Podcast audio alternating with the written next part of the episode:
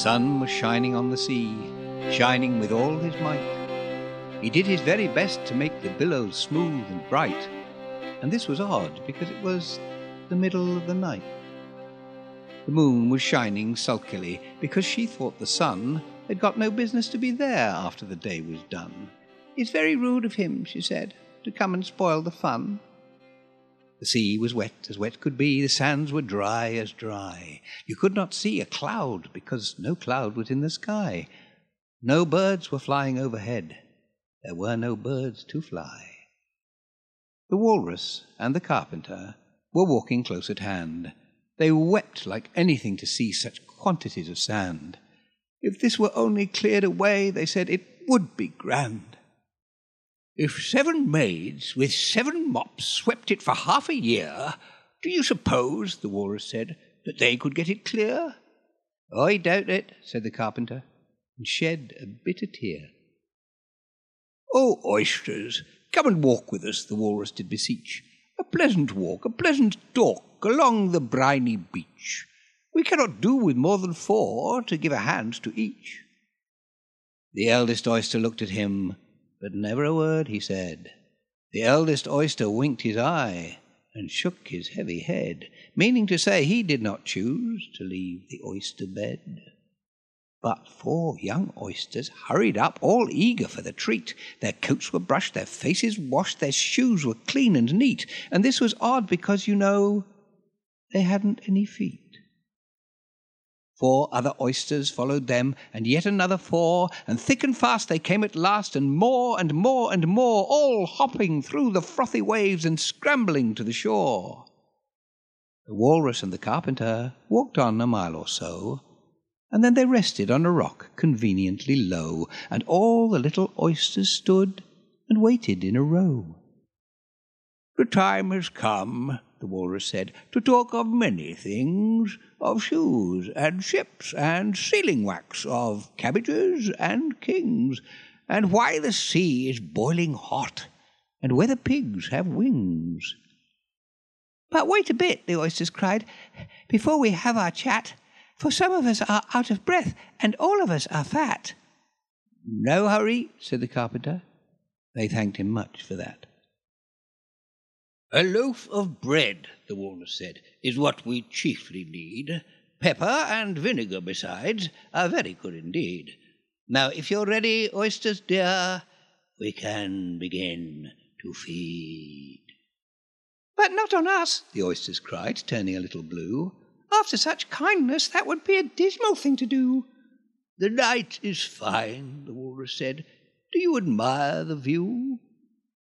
It was so kind of you to come, and you are very nice. the carpenter said nothing, but cut us another slice. I wish you were not quite so deaf. I've had to ask you twice.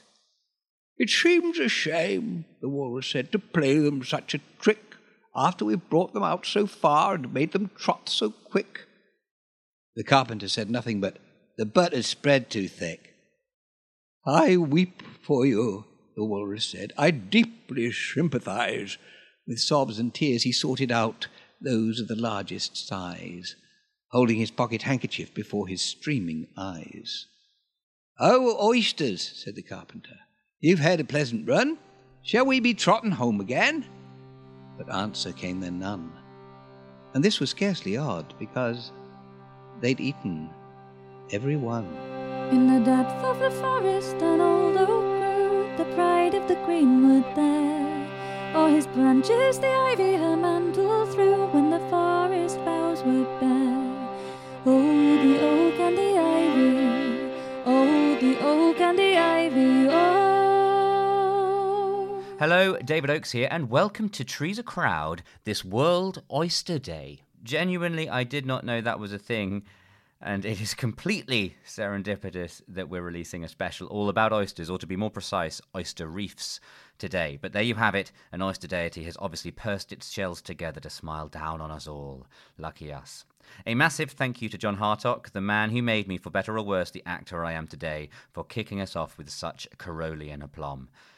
So, oyster reefs. What are they? Where are they? And why should you care?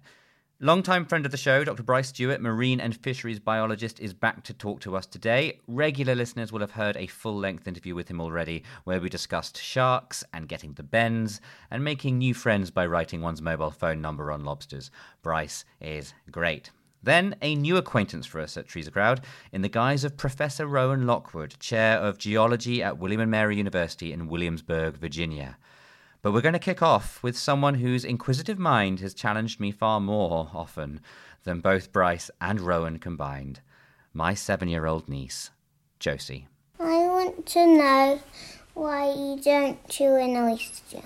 Why you don't chew, chew an oyster? Gosh, that's a good question. Especially from a seven year old. I don't think can. she's ever had an oyster. But You you actually can. There's no um, there's no reason not to, other than I think some people don't like the taste of them, and they like to sort of act as if they're brave by eating them, but they don't like the taste, so they just swallow them down quickly. But actually, particularly if they're cooked, I, I remember having some um, oysters Kilpatrick, which if I'm if I'm not mistaken is with bacon, um, and that was delicious. And you know, you ate that with a knife and fork, basically. So yeah, you don't you don't uh, have to swallow them straight down, but some people do. so I guess that leads me on to a question. In in simple terms, what is an oyster? So an oyster is um, what we call a bivalve mollusk. Um, so the bivalve means bi means two, two shells or two valves, um, and a mollusk is a type of snail. So uh, that is it. It's a, it's a snail inside a sort of two piece shell, basically, like a like a scallop or a mussel. Very similar sort of organisms. And in their natural habitat, they form what we call a reef, essentially. They sort of live on top of each other, piled up on. Yeah, so that's where oysters are a little bit different from some other, um, or a lot of other uh, bivalves, is that they actually stick together and form these big reefs. Some other species do it, like mussels do it as well, but oysters are the masters of this sort of thing. And that's actually really important because it, it provides habitat for lots of other species, all in the nooks and crannies between each individual oyster. And also by doing that, they bind together the seabed, the sediment in the seabed, so they stop that moving around in sort of waves and storms and things like that. So they protect the coastline and the beaches, and then they also one one of the ways that they um, also help to keep the water cleaner as well.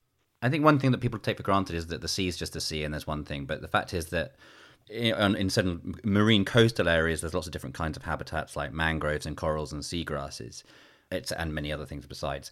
But there's about, as, as I read, there was 85% of these coral reefs have been destroyed over the last 100 years. More than any other kind of coastal habitat, they've been sort of the focus of, of destruction for a whole host of different reasons. And obviously, you're saying about all these good things they do, whether it's stopping tidal erosion and filtering water. Without that 85% there anymore, there are a whole load of problems that rise up as a result. Yeah, that's right. So if you actually look at um, historical charts of the North Sea, for example, the southern North Sea, it was once covered with oyster beds. And the story goes, because obviously there's no way that that we have any records of this, that the North Sea used to be quite clear, you know, unlike the sort of grey brown North Sea that you see at the moment, because of these huge oyster reefs, you know, extending pretty much across the channel. Um, that they were filtering so much water that you know it was it was the sort of the two things. The one thing was that they were filtering the water and keeping it clean, and then of course, like I said, they were stabilizing the sediment as well. So they completely changed the environment. But yes, sadly, we have lost certainly around the UK um, the native oyster. It's over 90% of its historical range. Um, uh, it's disappeared from, and so that would have led to a huge sort of change in these in the marine environment in general. I read that they could filter something like 200 litres of water a day, an individual oyster. Yeah, that's right. Um, yeah, 200 liters, over 200 liters per day. Uh, or another fact I heard was a one acre reef can of, of healthy oysters can filter something like 36 Olympic swimming pools worth of water. So you know that's pretty extraordinary. Um, there's some nice clips on on YouTube showing where you have two um, aquarium tanks full of dirty water, and and then you put oysters into one of them, and within you know a short while it's crystal clear, and the other one stays murky. So they really are fantastic um, at filtering filtering the water one of the reasons why I particularly thought they'd be good at sort of helping our future not be so bad is that they're particularly good at destroying algae that grows as a result of all the nitrogen and phosphates and all the stuff that we're putting into habitats for agriculture, artificial agriculture support. So if we were to have a greater marine diversity as a result of these oyster reefs, we would also fix some of the damage that we're doing as a result of over farming of of the land. There's one the the ocean could help support the land mass in terms of supporting us. Yeah, no, that I mean, you know, you're just coming up with another sort of reason why they're so cool. Um, basically, because they're like a super habitat, uh-huh. a super species. So yes, they also remove nitrogen from the water, and that is becoming an increasing problem. Both because of um, you know expanding human populations, as you said, farming the land, we're getting all this runoff of nitrogen rich um, sediment coming into the coastal areas. And that, if you get too much of it, basically um, causes these huge algal blooms, which, first of all, kind of looks horrible and smells. But then when they decay, they use up all the oxygen in the water and they create these deoxygenated areas, uh, or sometimes known as dead zones, because everything else then dies that can't move away. Um, so this is a really big problem, and it's it's actually getting worse with climate change because um, the the warmer temperatures with climate change and the way that it stratifies the water stops the water mixing, so it makes these sort of blooms more likely to occur. And in some cases, the higher rainfall with climate change as well is, you know, exacerbating the runoff from the from the land as well, so bringing even more of these nutrients. So it just shows that restoring natural species and habitats like oyster reefs is really essential. I mean, it's a fantastic way to tackle these issues. I mean, obviously we should be not farming like that in the first place, sure. but but to try and remediate what we've done, um, you know, they're a fantastic species. And of course, in making their shells, they also sequester carbon out of the um, out of the seawater, which is which is the carbon is getting into the seawater, or some of it, from carbon dioxide from greenhouse gas emissions. Um, and so, you know, they're re- they're really ticking all the boxes. So what you're saying is they remove runoffs from over farming. They remove carbon dioxide from the atmosphere. They taste great with bacon. They stop t- tidal and coastal erosion. They create a biodiversical yeah. bloom for loads of young species, including commercial species. Um, well, this is it. You know, lots of things live amongst them, and then of course also they're an important food source. You know, I mean, uh, just think of the oyster catcher, for example, mm-hmm. as a prime example. I always think oyster catcher is a funny name though, because you know it, it, suggests that they have to hunt these things down, whereas maybe they should just be called oyster eaters rather than catchers. But anyway, oyster finders. Um, yeah, lo- lots of uh, lo- lots of birds and and um, crustaceans, you know, crabs and things uh, will eat oysters, and of course, yeah, us us humans as well don't mind them either. So, are there a number of projects at the moment where people are trying to reinstate them where they used to be, or to support them where they remain? So yes, something that's really boomed um, in the last few years has been these restoration projects, and what they we we actually we know we can do it because, funnily enough, one of the things that's been quite successful around the UK has been farming of Pacific oysters, but they're not the obviously the species that belongs here. So Pacific oysters, if you go to the you know seafood store, is probably what you'll be given to eat. But it's actually the native oyster that we want to encourage to bring back. Um, and yeah, there's a whole number of um, projects. I mean, just to name a few, there's one down in the Solent, funded and run by the Blue Marine Foundation. Mm-hmm. There's another one in Essex, also involving Blue Marine and a whole partnership of industry and academics. Um, the one I really like is, um, I mean, I like them all, but Uh, there's one up in um, Dornoch Firth in northeast Scotland, which is a partnership with Glenmorangie whiskey. okay. Um, and uh, basically, because one of the um, outputs from whiskey production is, you know, the wastewater. Uh-huh. So they've initiated this um, quite sophisticated wastewater treatment to make sure that the water is, is clean going back into the estuary where Glenmorangie is situated. And as part of that, they're also funding um, a big project to restore the oysters there. So I think they've they've already planted something like 20,000 oysters so far. So it's kind of oysters and whiskey. It seems like the perfect combination Sounds like a great night out, doesn't it? Yeah. There were other projects that I was looking at which discovered that uh, building up oyster reefs around wind turbines is a good idea because wind turbines out at sea are often in relatively shallow parts of water, and so they're ideal for not only having the environmental benefit of, of, of green energy being created there, but also they could provide a home for the oysters and the oyster reefs. Yeah, I mean that that is another good um, good option because what you need to establish the oysters is something to kickstart them. So you need some. They live obviously often in these kind of muddy sort of intertidal areas. Um, so you need a bit of hard substrate for the first lot of oysters to stick to. So one way to do that is to lay down old shells, or uh, they don't even have to be oyster shells, just something. But obviously, another way is using the rocks around the bases of those wind turbines.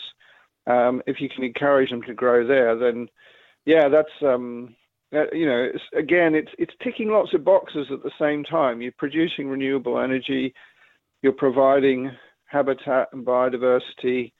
Um, one good thing about wind tu- turbines is they're not disturbed either because um, you know because they're they're commercial structures um, protected generally by all sorts of regulations. So no one can can go there without a permit. Um, so there and no one can fish there unless yeah it's been arranged. So Automatic uh, it's kind of a neat exactly. It's sort yeah de facto or automatic protection which works really well. Indeed. Bryce, thank you very much for taking the time. That's hugely appreciated. You're welcome. No, always a pleasure. My name is Rowan Lockwood. I'm the chair of geology at William and Mary, which is a university in Williamsburg, Virginia. I'm a conservation paleobiologist, which means that I use the fossil record, specifically the fossil record of oysters, to help us understand how we can restore um, their diversity in the modern Chesapeake Bay. Wonderful. So one of the people I spoke to on the podcast was um, a malacologist called Eleanor Michelle, who, if people have been listening to the podcast, will understand why the fossil record of uh, mollusks can be used to tell us about past climates. But what is it about that that got you particularly interested in the first place? Why did you go down this route? I've always been interested in applied science and interested in the opportunity to apply fossils to a wide variety of questions. And when I moved to Virginia, I'm sitting in this watershed of this absolutely incredible estuary called the Chesapeake Bay. And it really struck me that although biologists have studied it for 50 years, and 50 years seems like a really long time on human timescales, uh, it's not a long time to me. And most of the data that we had on oyster reefs in the bay was based on our 50 years of observations. But by that point, the bay had already been utterly destroyed. It has been dredged and over harvested and overfished now for about two centuries. So I, I remember having this uh, epiphany that we've never actually seen a natural oyster reef in the Chesapeake Bay, and that the fossil record is really the only place that we can see that. So, what are the fossil record telling you about what a natural reef would be? And, and are your hopes to create a new one? Is that what's going on now? Well, I don't think we're ever going to get back to the diversity and the abundance of the fossil reefs. But I was first struck by how large the fossil oysters are compared to today. They're exactly the same species. Um, they grow in the same way, um, but they're quite a bit larger. So modern oysters really um, max out at perhaps five or six inches if you leave them be for a few years. Um, but my fossil oysters, some of them grow to over a foot. And so I started with the question of, hey, are they growing faster in the fossil record? Were they growing faster in the past and that's why they got so much larger? Or were they simply living longer? And that's kind of the, the first question I started the research with. And what was the answer? Uh, well, the answer was that they're simply living longer. Okay. So um, I used a technique called sclerochronology, where I basically saw these oysters in half. I put them under a microscope and I collect tiny um, samples of shell powder from the hinge of the oyster, from the top of the oyster. And I can do that at such a small scale under the microscope that I can basically um, use this shell powder to track how cold the winters were and how hot the summers were going back about one to two million years. Okay. And what that lets me do is basically figure out how long these oysters live. So, do they live for two years, four years, 10 years, 20 years? And so, what I discovered is that these oysters in my fossil reefs that were so big were actually living much, much longer lifespans than oysters in the bay today. So, the average oyster in the bay today lives a maximum of about five years, Mhm. but in the fossil record, they're living up to 25, or I, I even found one uh, a few months ago that's 32 years old when they died. Wow. And I can do all of that using this, this technique called sclerochronology. So, if you're saying that the biodiversity of the area has diminished and that we won't be able to bring the reefs back in quite the way they were, would it not make sense that if we just left it alone for longer and allowed the oysters to get larger, that maybe that would open up a window to perhaps getting it close to what it was before? The short answer is yes. I think part of what we're struggling with is that um, for a long time, our ideas of restoration have really been based on what scientists first recorded in the Chesapeake Bay in the 20s, 30s, 40s, and then today. And so all of our restoration goals, a lot of our ideas about where oysters used to live in the bay, they're all really tainted or biased by what we've seen after harvesting It's baseline syndrome kind So- of thing. It's going back to what we knew. It and not- yeah. Exactly. So marine marine ecologists call it the shifting baseline problem. Um, that we think that we know what a healthy reef looks like, and in the Chesapeake Bay specifically, um, a reef is considered restored if there are 50 oysters living on a square meter of Chesapeake Bay bottom. And it turns out when you start looking at these fossil reefs, you start doing the calculations. Um, there were literally hundreds, if not thousands, of oysters, right down to larval oysters living per square meter Oh, wow. when we're restoring oyster reefs and declaring mission accomplished in some parts of the Chesapeake Bay, we're nowhere near where these oyster reefs used to be in the past. And that's a pretty simple reason why they're they're not coming back on their own. We Sure. still have harvesting pressure and we actually have an invasive disease. So we have disease pressure that are affecting the modern oysters, but our definition of recovery is um, really misses the mark. It Sure. misses the um, the hurdle to such a degree that these oysters are not coming back. I do, incidentally, think if we were to leave the oysters completely alone for about 10 years, they would begin to come back on their own. Sure. But in our area, we have a huge sociocultural and a huge economic pressure. We really rely on the oyster fishery in the bay. It has given decades of um, of watermen their livelihoods, Mhm. and so we have to be really aware of of the sociocultural and the economic pressures here as well. A lot of the arguments going on in European fisheries, especially from the marine biologist side of things, is if we do leave things alone, if not entirely, but a bit more alone than we do, then the numbers will come up substantially. That that, that would be of benefit to the fishermen and the watermen as well. It's ecology works in the interests And- of of fishermen. Absolutely. And that's actually been the argument that I've used when I talk to both state and federal agencies. Um, I think, from my perspective, there are two issues that people seem to have with that argument. One is that it's untested. And so in the Chesapeake Bay, it's been, you know, really we've been using a lot of the same techniques over the last several decades. They're, they're quote unquote tried and true. Mhm. Um, people feel like they're working well enough. So they're certainly not bringing the oysters back, but they're working well enough to keep the harvesting going. And so there's there's definitely an attitude of it's not broken, don't fix it. Whereas I argue we haven't tried it. How do we know it doesn't work better? Yeah. Right? How do we know it doesn't work better and make the, the, the fishery even more sustainable with less cost to state and federal agencies? The second issue that comes up a lot is timescales. So really for us to, to leave the oysters alone, to let them bounce back, that's about a, a decade. That's about a 10 year timescale. Mhm. And that is forever um, for a waterman. That's a very long period of time, you know, for a family that is trying to feed themselves and keep things going. And so I'm pushing uh, for a middle ground here. I'm pushing for more sanctuaries and I'm pushing for longer term sanctuaries in the Bay today. Today, our sanctuaries in the Bay are very short term. Um, and I think if we were just to ratchet some of that up, we could begin to see we could begin to see a real difference. By sanctuary, you're meaning a no fish area, a no human contact area, kind of thing. I am. So right now, the definition of sanctuary in the state of Virginia means that you know some of these reefs are left um, off of harvesting for one, two, maybe if we're lucky, three years, and that's not a true sanctuary if your oysters are supposed to be living for 25 to 30 years. Um, and the way we fish oysters, we have a minimum size limit, but we have no maximum. So you basically pull uh, the way dredging works. Mm-hmm. It shaves all of the oysters off the bottom, and then the ones that are too small get thrown back in again. You never have a choice or never have a chance for those larger, older oysters to, to actually proliferate in the bay. Yeah, and one would imagine if you're trying to create a reef with uh, a significant density of creatures, the last thing you need is a is a dredging rate going through and destroying the habitat.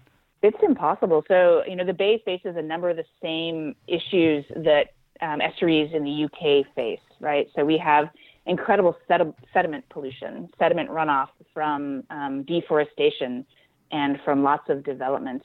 Um, we also have a huge amount of nutrient runoff from human activities, and that nutrient runoff ends up producing big algal blooms. Mm-hmm. Those big algal blooms um, lead to anoxia, or in other words, lead to a big decrease in oxygen at the bottom of the bay.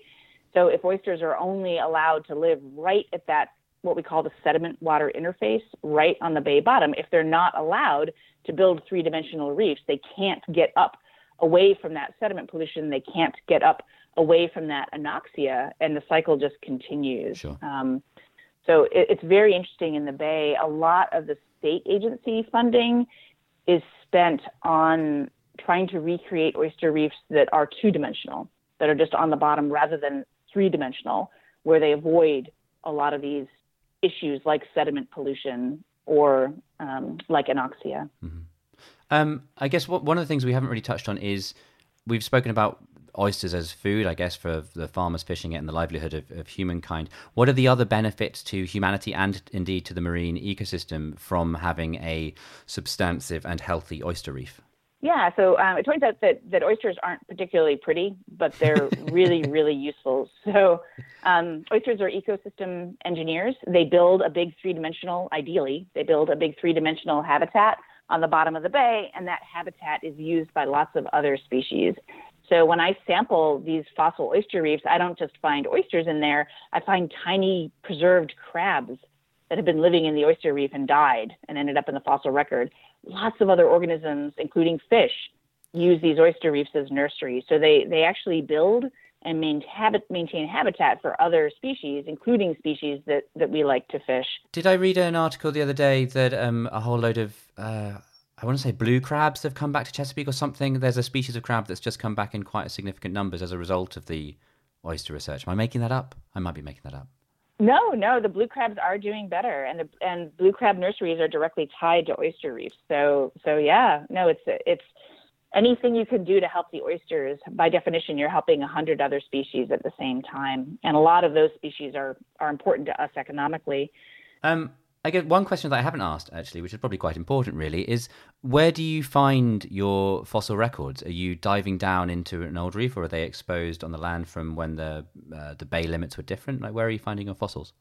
Yeah, so the vast majority of fossils that I work with in this area are um, above the current water surface. So if you think of the Chesapeake Bay as a giant bathtub, um, it's a bathtub that filled and then emptied um, several times during the last ice age uh, at least 18 different times during the last ice age. Um, as temperatures got colder and warmer, sea levels dropped and rose, um, the bay would fill and empty again. And some of those larger intervals of um, the bay filling and of sea level rising, we get a really good record of. And so that record is above the water, and I can basically walk along these oyster reefs. I can collect them um, the really beautifully preserved ones are 10 or 20 meters long. Sure. They're about three meters high. Um, and the oysters are preserved basically in life position, which means they look like they just died yesterday. They're still articulated. Hmm. They're still in the same position they were in when they were filtering about 400,000 years ago. And so most That's of my field work is by kayak or by boat.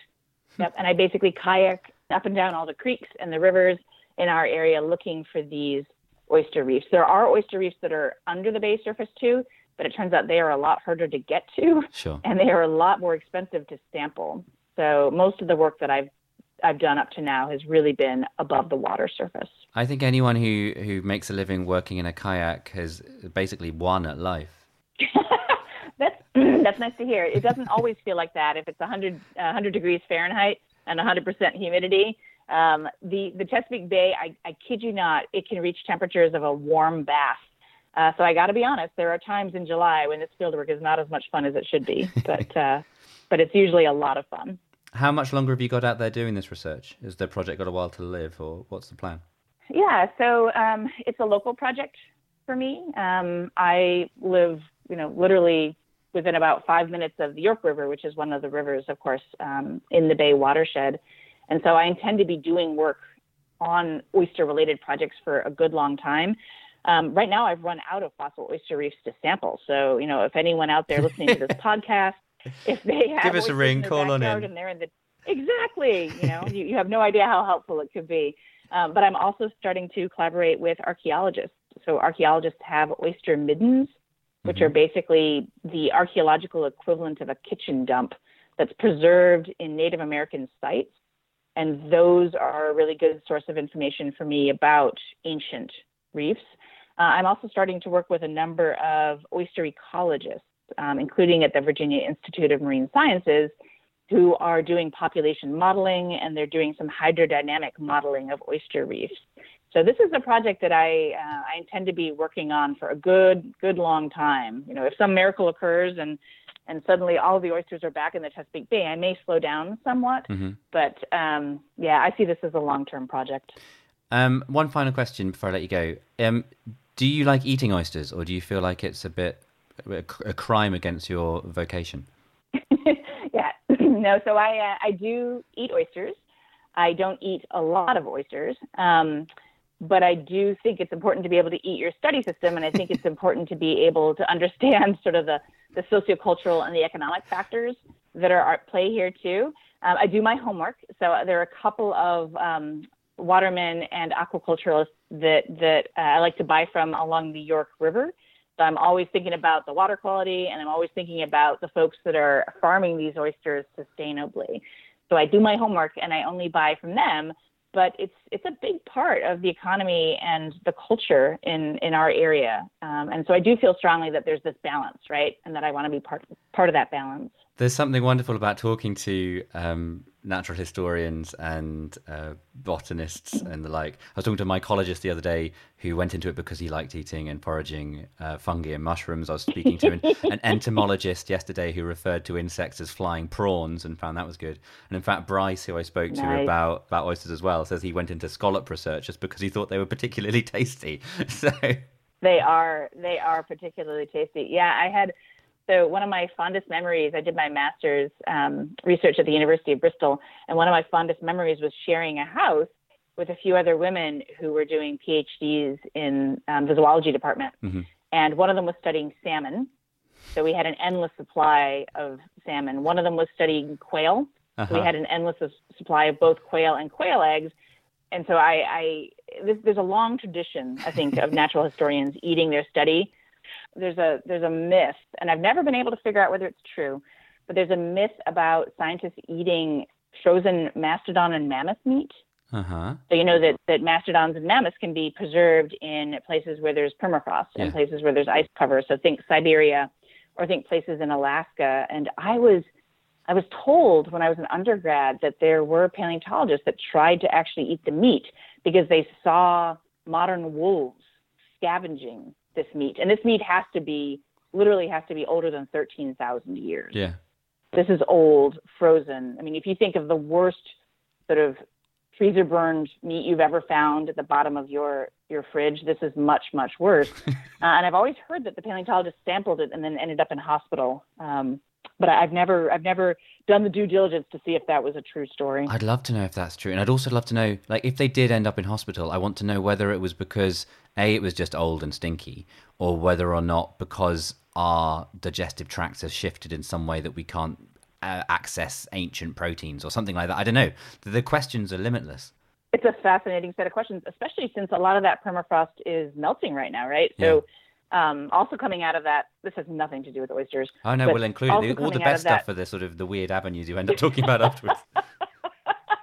So um, I don't know if you've heard. This is another um, cool topic for a podcast, but there's ancient um, caribou and ancient reindeer that are melting out of the permafrost in places in high latitude Europe and Alaska, and live anthrax Wow. is actually being communicated from these fossils to modern caribou. And so anthrax is actually is literally melting out of the permafrost and then making its way into the food chain in high Arctic latitudes right now as we speak. So, you know, this idea of of global warming having a direct effect on us in Mhm. terms of diseases is um, is absolutely fascinating. So Well, all the stuff that gets caught under ice, whether it be sort of methane emissions or whatever, that's just bubbling up and making everything worse the more it melts back. It, uh, who knows? Anything could happen. Anthrax, that's not good. Poor caribou. No, no. Well, and I think in in some areas, um, I- I've heard that you know people are already aware of it. So the park rangers and the natural resource managers are already aware of it, and they're they're working on um, working on the issue. But it's fascinating, right? I Mhm. I guess I'd never really thought about whether viruses and bacteria could survive the deep freeze. You There's know, no reason circa why not. I mean- Thirteen thousand years. I mean, we Yeah. keep them all in a containment booth somewhere, I'm sure. There, there'll be a sample of smallpox somewhere hidden away. And if there was an unfortunate, Sure, the unfortunate, CDC the CDC has their deep freeze. if there's so an in Atlanta, unfortunate Georgia. Tibetan explorer who went up and got lost in a high altitude and actually had smallpox at the time, who knows what could happen as a result? There you go. There's there's a film idea that. I've just sold to Universal. You totally have. I, I yeah, I could see it coming. the next horror film. Rowan, thank you very much indeed. That's hugely appreciated, and I hope we can meet up in person You and are so continue welcome, this David. discussion. I would love that.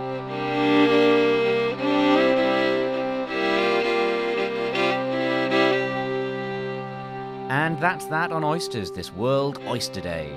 If you'd like to know more about shellfish and mollusks and the footprint that they leave in deep time, and who wouldn't, head back to season one of Trees a Crowd to hear my interview with the Natural History Museum's favourite malacologist, Eleanor Michelle. We're back again in a fortnight. Enjoy the remainder of World Oyster Day. Why not celebrate by leaving us a review on Apple Podcast using an unhealthy amount of oyster emojis, or indeed just by reading my thoughts on today's episode at treesacrowd.fm. Anyway, until next time, thank you very much for listening. Bye bye. Oh, the oak and the ivy. Oh, the oak and the ivy. Oh.